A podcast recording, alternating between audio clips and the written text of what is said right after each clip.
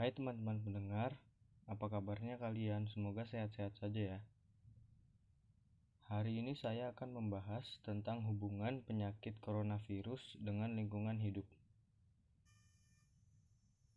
Penyakit coronavirus 2019 atau yang disebut juga dengan COVID-19 adalah penyakit menular yang disebabkan oleh sindrom pernapasan akut coronavirus 2 atau SARS-CoV-2. Ini pertama kali diidentifikasi pada Desember 2019 di Wuhan, Cina.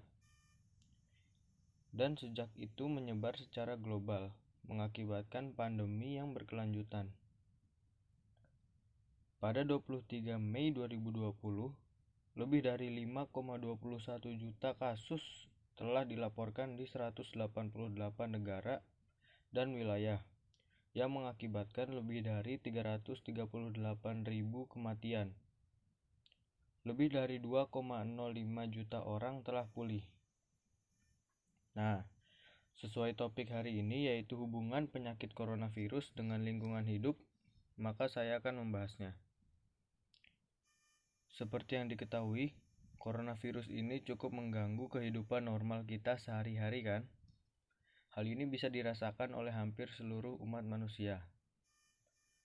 Mulai dari kegiatan ekonomi sampai kegiatan belajar mengajar ikut terganggu.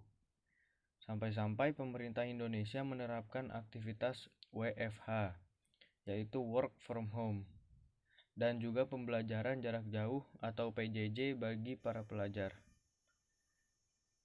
Di satu sisi, coronavirus ini memanglah merugikan.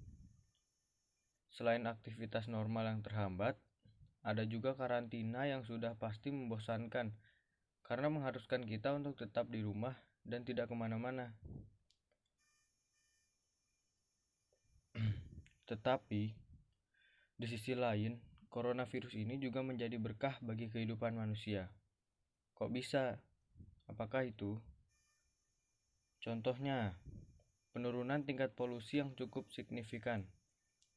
Dengan kegiatan karantina mandiri, maka sudah sedikit manusia yang menggunakan aktivitas dengan menggunakan kendaraan bermotor untuk beraktivitas di luar rumah. Tentu saja hal ini sangat menguntungkan bagi lingkungan hidup dengan berkurangnya polusi udara sehingga udara yang dihirup menjadi lebih sehat. Contoh lagi nih, keuntungan lain dari coronavirus adalah kita dapat berkumpul dengan keluarga dan saudara-saudara kita. Hal ini sangat menyenangkan loh. Mengingat selama ini kita jarang berkumpul bahkan berkomunikasi secara langsung dengan keluarga. Meskipun hanya di rumah dan berkumpul dengan keluarga, kita juga harus menjaga kebersihan diri sendiri ataupun lingkungan sekitar agar kita terhindar dari penyakit coronavirus yang mematikan dan menular sangat mudah. Bagaimana caranya? Caranya mudah kok, yaitu dengan cara menerapkan etika batuk atau bersin dan ruci dan rutin mencuci tangan dengan sabun setelah melakukan aktivitas apa pun. Jika tidak terdapat air dan sabun, mencuci tangan juga bisa dengan menggunakan hand sanitizer dengan kandungan alkohol minimal 60%. Menjaga kesehatan juga bisa dilakukan dengan cara mengonsumsi makanan bergizi, berolahraga secukupnya, dan jangan lupa untuk berjemur di pagi hari. Sekiranya cukup untuk podcast kali ini ya teman-teman. Mohon maaf jika ada kata yang kurang berkenan untuk didengar.